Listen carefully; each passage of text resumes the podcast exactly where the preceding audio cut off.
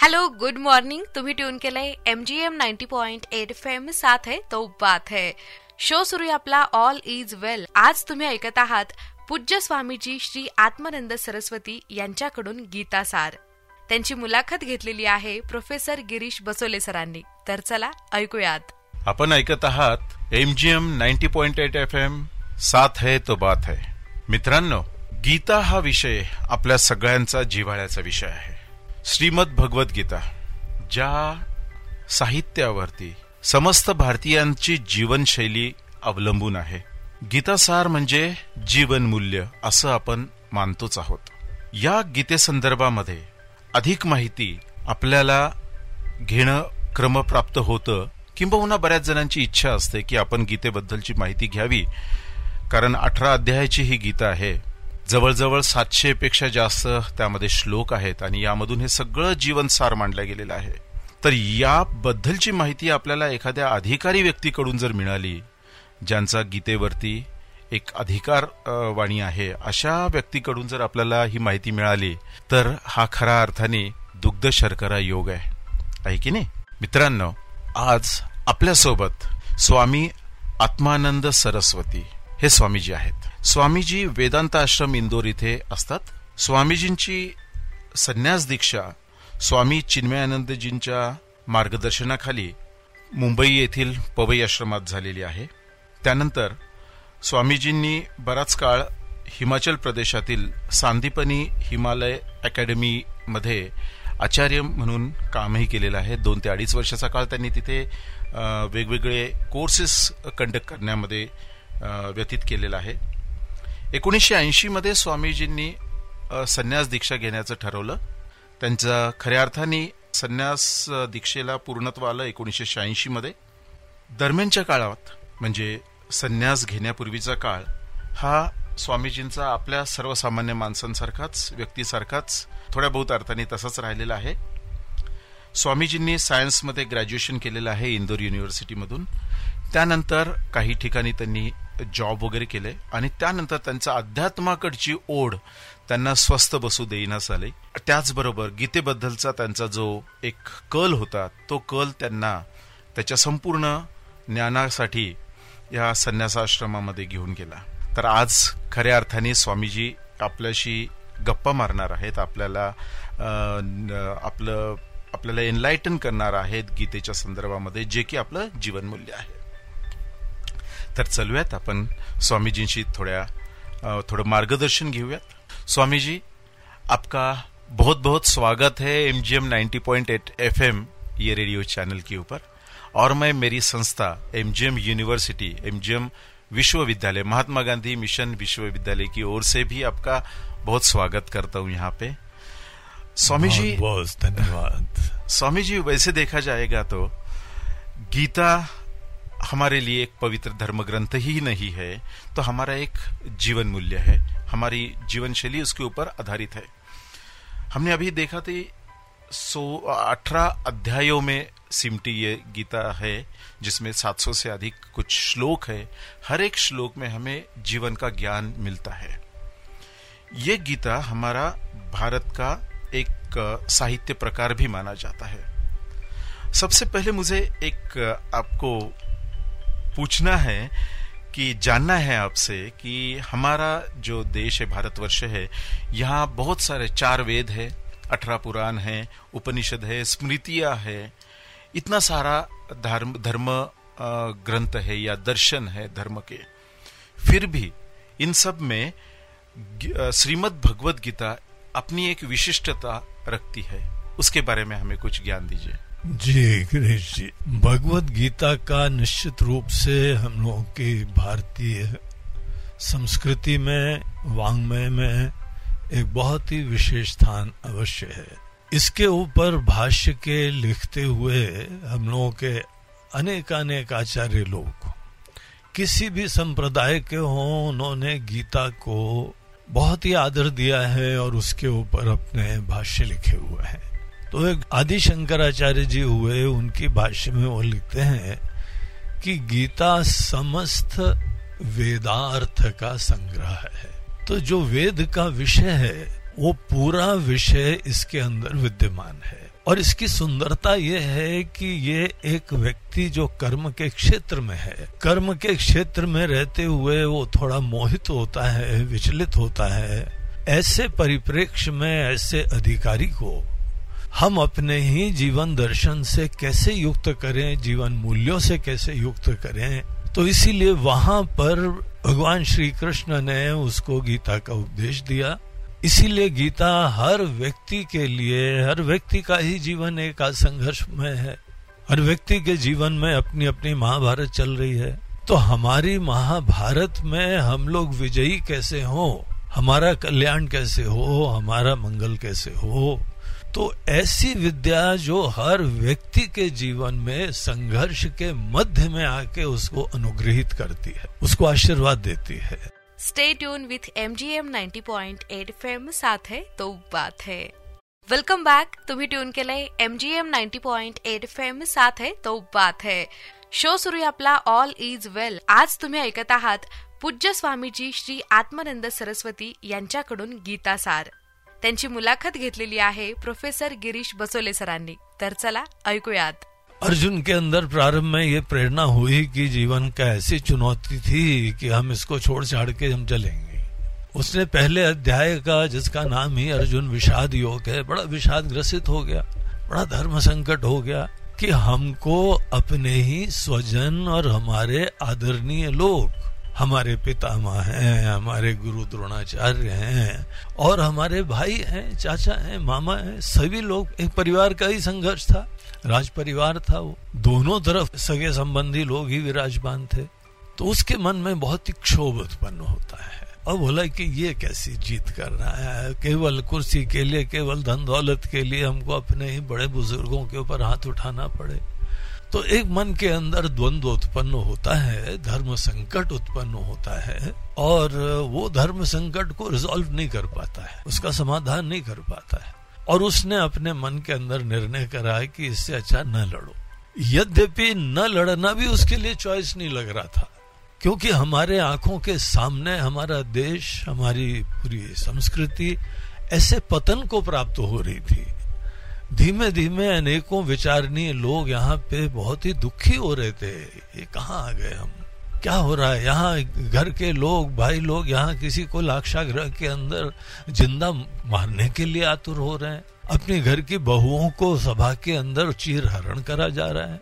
और इस प्रकार से लोभ के अंतर्गत वो लोग कोई मानवीय मूल्यों का कुछ ध्यान नहीं रख रहे हैं। और हमारी संस्कृति तो इतनी गरिमामय है, बड़ी स्वाभिमान उत्पन्न होता है तो आँखों के सामने खत्म हो रहा है। इसीलिए हर कोई विचारवान व्यक्ति को प्रेरणा हो रही थी, कुछ करना चाहिए हमको। एक तरफ़ से पूरे तेरह साल वनवास के अंदर, सवेरे शाम उसमें मन में प्रेरणा हो रही थी कि हमको ये अधर्म की व्यवस्था उखाड़ के फेंकनी है, धर्म की स्थापना करनी है। एक ऐसा समाज बने जहाँ पे हमारे सब लोग बड़े उत्कर्ष को प्राप्त हो कल्याण को प्राप्त हो। लेकिन जब वो लड़ाई के मैदान में आता है तो उसके मन के अंदर एक ऐसा विक्षेप आ जाता है बोलते नहीं अपने स्वजनों के साथ कैसे लड़ाई लड़ना?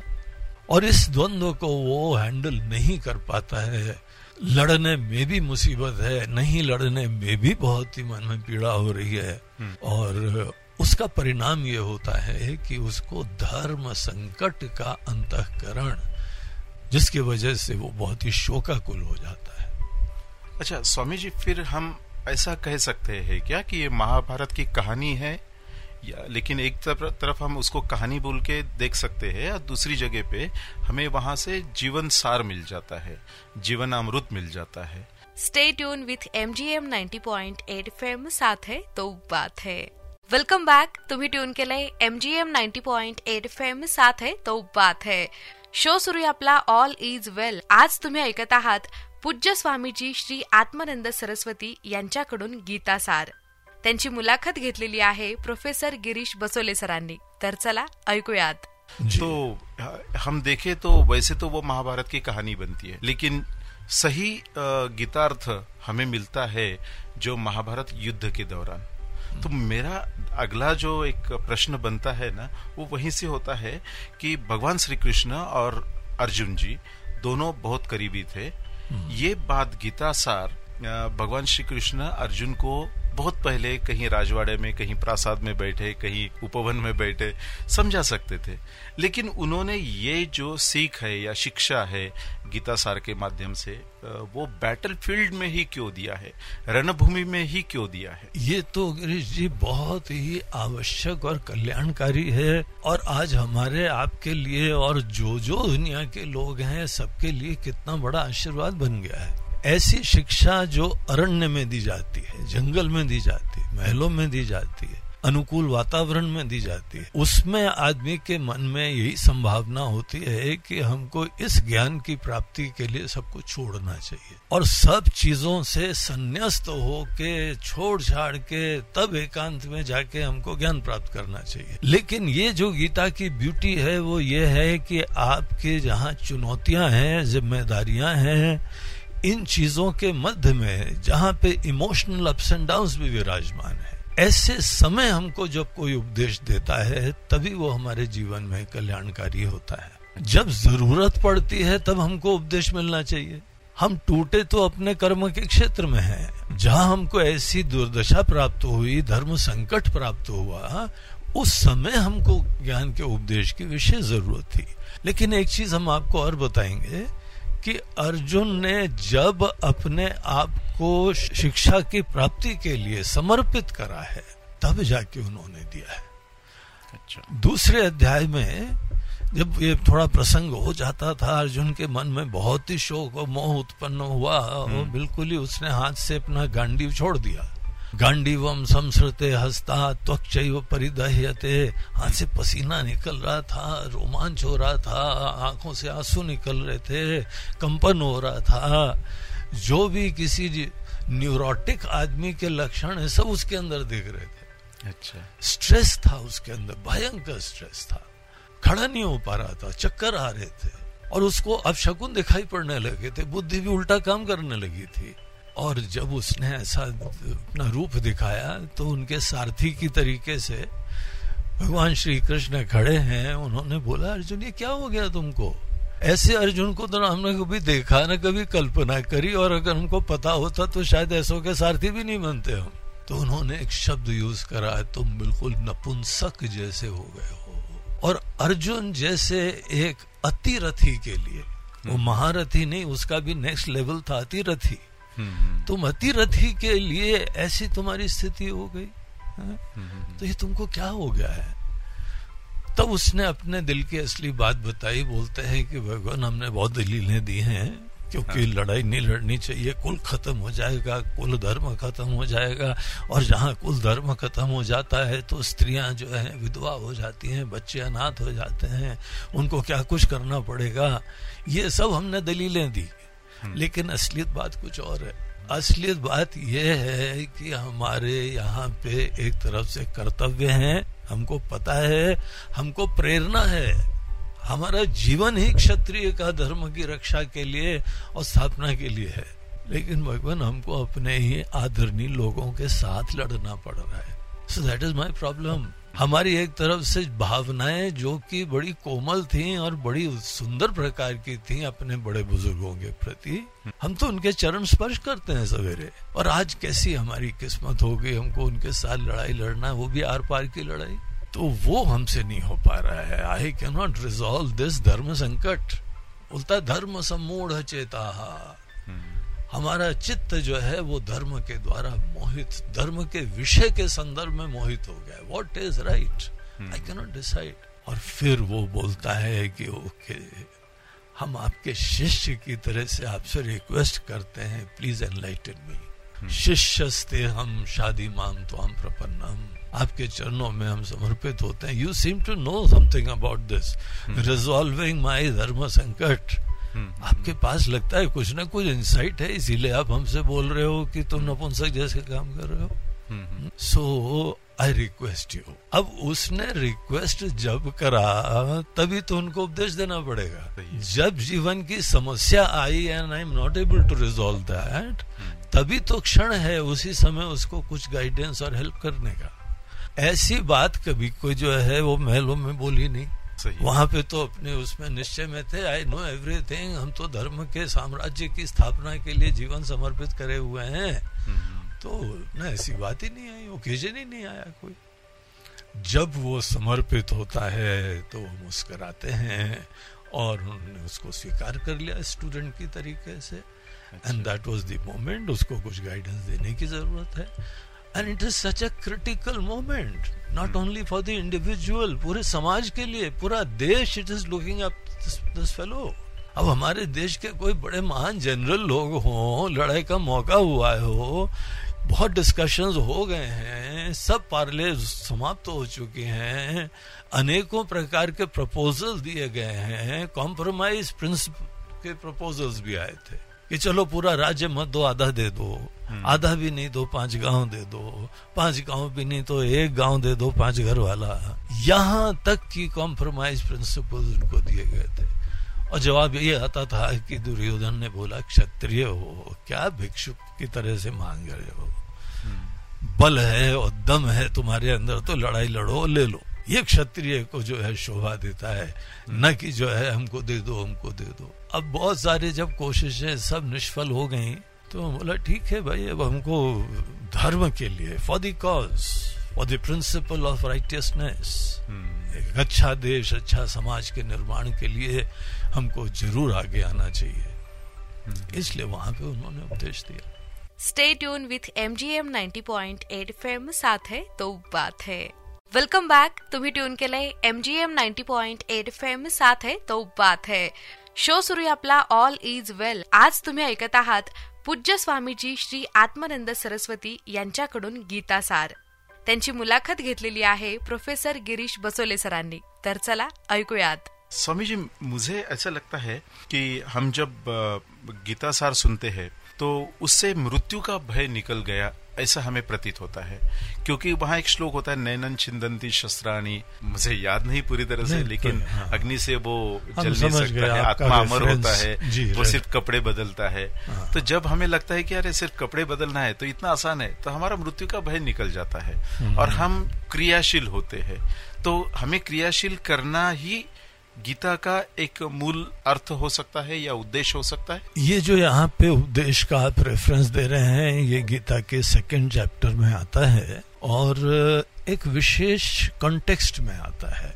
उसको बताने के लिए ये समझना चाहिए कि जब अर्जुन को डर लग रहा था कि ये मर जाएँगे और हम मारने वाले होंगे तो यहाँ पे ये उसके मन के अंदर चिंता का विषय था कि मृत्यु होगी या हमारी हो जाएगी इन लोगों की हो जाएगी। तब उस संदर्भ में भगवान कृष्ण बताते हैं कि अर्जुन देखो हम सब लोगों का बड़ा सुपरफिशियल परसेप्शन होता है। अपने बारे में, दूसरों के बारे में। हम किसी का शरीर देखते हैं। इस दुनिया में आया शरीर धारण करके आया है। और इसके अंदर, उसके अंदर एक जीवात्मा विराजमान है। और उसका मन है, उसकी सुंदर भावनाएँ हैं, उसके अनेकों सेवाएँ, कर्म हैं। हम इतने इंसान को देखते हैं। लेकिन वो यहाँ बताते हैं कि ये सब चीज़ें व्यक्त के धरातल पे हैं। इसी के पीछे एक अव्यक्त धरातल भी होता है। पहले अनमेनिफेस्ट होता है और वो ही तो मैनिफेस्ट हुआ है। तो हम केवल मैनिफेस्ट को देख रहे हैं अनमेनिफेस्ट को देखते ही नहीं है। और जो व्यक्ति ऐसा जो है, संकुचित दर्शन करता है, केवल एकांगी दर्शन करता है, जो जितना मैनिफेस्ट हो गया, बस उसी का अस्तित्व देख रहा है। उसका ज्ञान पूरा नहीं होता है। उसको समग्र दर्शन नहीं प्राप्त होता है। इसीलिए हम तुमको चाहेंगे कि तुम अपने बारे में भी और बाकी सब के बारे में उस अव्यक्त धरातल को भी अपनी अवेयरनेस का विषय बनाओ। तुम्हारा जो है शरीर धारण करने से पहले भी अस्तित्व था और वो अपना दृष्टांत देते हैं। बोलते हैं, हमारा भी था अर्जुन। बहुनी में व्यतीतानी जन्मानी। बहुत बार हमने जन्म लिए और तुमने भी बहुत बार जन्म लिए तान्य हम वेद सर्वाणी न तुम वेद परंतप। हमको पता है तुमको नहीं पता है। तुम अज्ञान से युक्त हो। इसीलिए तुमको अपने बारे में अगर ये ज्ञान हो जाए that basically you are an imperishable divinity. You are that life principle, that consciousness, जो कि अविनाशी है और वो ही व्यक्त होती है।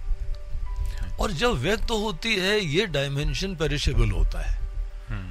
और इसका जब तक अस्तित्व होता है, तब तक किसी महान कॉज के लिए ही इसको जीना चाहिए। यहाँ पे बेसिक क्राइटेरिया तुम्हारे रिश्ते नाते ये गौण है। लेकिन कौन सही रास्ते पे है, कौन कल्याण के पथ पे है, कौन धर्म के पथ पे है, इस चीज़ को तुम्हारी प्रायोरिटी होनी चाहिए देखने के संदर्भ में। अब हम लोग ये सोचे, हमारे घर में कोई किसी की संतान है। वो भटक रही है। उसको पता लगा कि वो नशा करने लगा ड्रग्स लेने लगा चोरी करने लगा गलत राह पे पड़ गया। तो क्या जस्ट बिकॉज़ हमारा बच्चा है क्या हमको बोलना नहीं चाहिए कुछ? अरे बेटा तुमको क्या बोले तुम तो हमारे बच्चे हो अब चोरी कर ली अब ज़्यादा पकड़े मत जाना अगली बार। क्या हमको ये बोलना चाहिए? या हमको बोलना चाहिए बच्चे हो या कुछ हो हमारी विशेष ज़िम्मेदारी है। हमारी संतान है तो हमारी विशेष ज़िम्मेदारी है और हम ही अधिकारी हैं उसको अच्छी तरीके से लालन पोषण करने के लिए। वो अगर भटक रहा है तो हमको रिश्तों का तकाजा रखना चाहिए कि यहाँ पे उसके जीवन में धर्म का पालन कर रहा है, नहीं कर रहा है, वो ध्यान देना चाहिए। तो इसलिए वो जो है, वहाँ पे ऐसी परिस्थिति में खड़ा था। उन्होंने इस संदर्भ में बताया कि अर्जुन, न तुम मरोगे, न ये मरेंगे।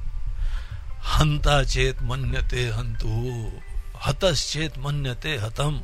उभव तो न विजानीता।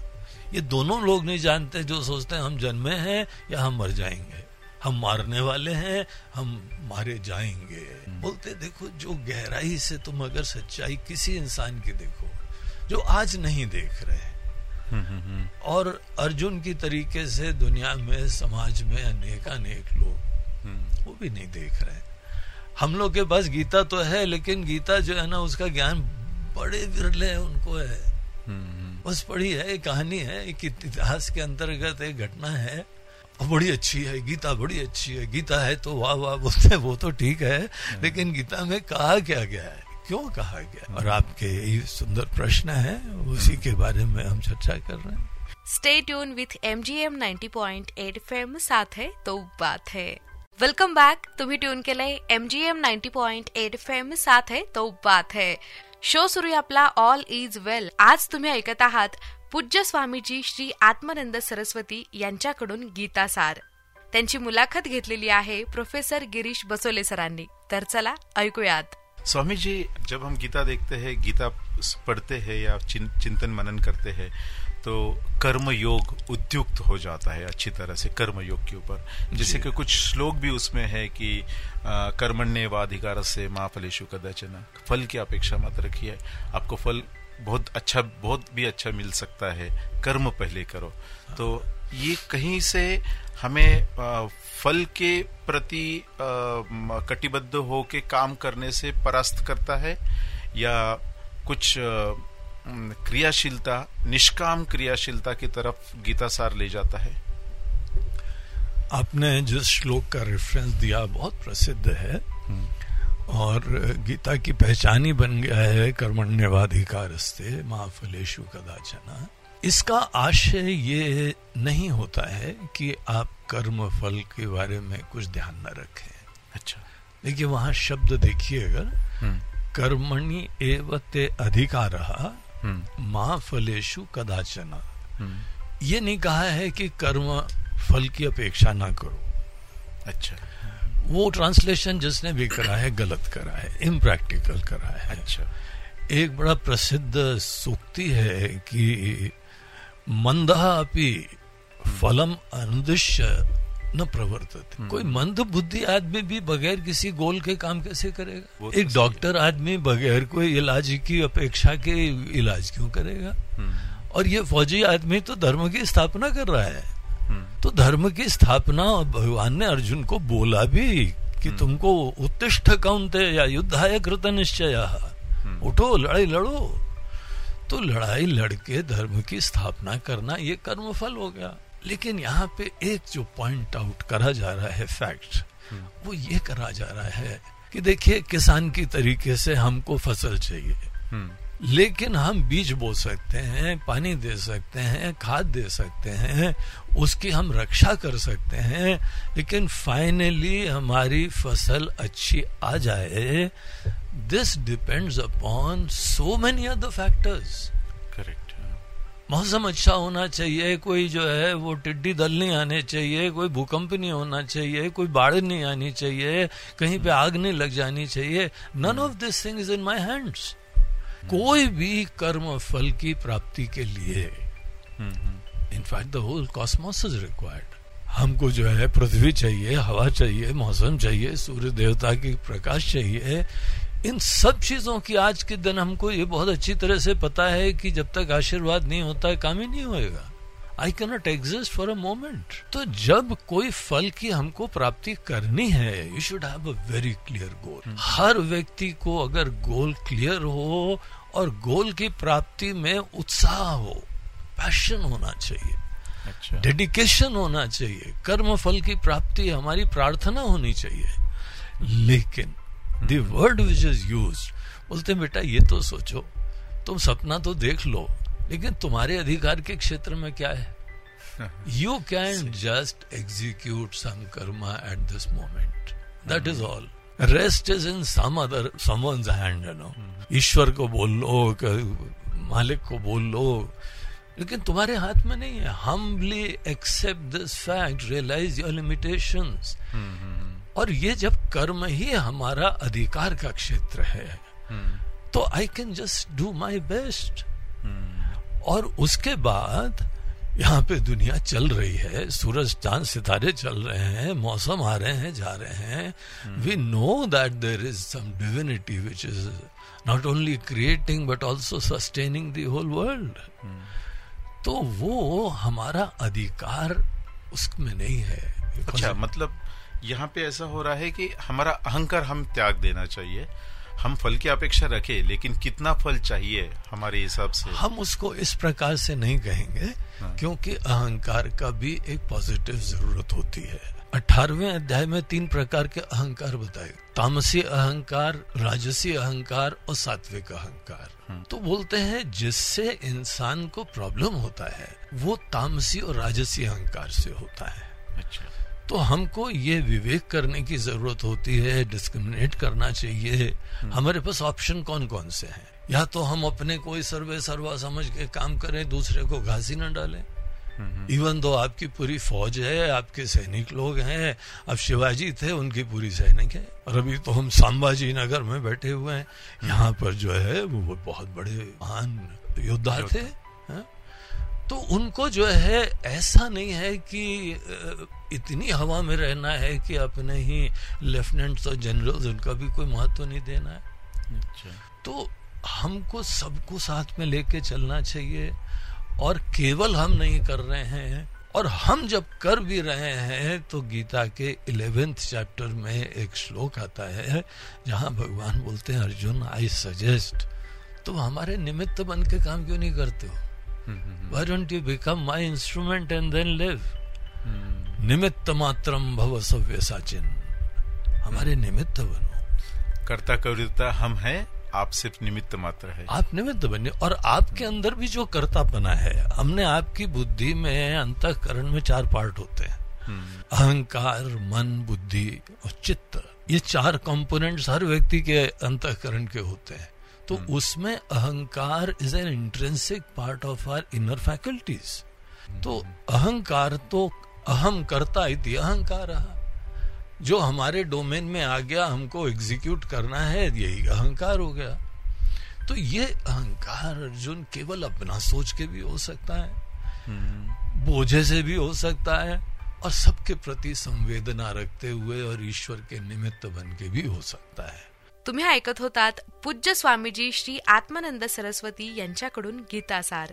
आज आपण ऐकला गीतासार भाग एक आणि उद्या म्हणजेच रविवारी सकाळी नऊ ते साडे दहा या वेळेत ऐका गीतासार भाग दोन. थँक्यू सो मच स्वामीजी आणि thank you so much Girish Basole sir. ऐकत रहा M G M ninety point eight FM साथ है तो बात है.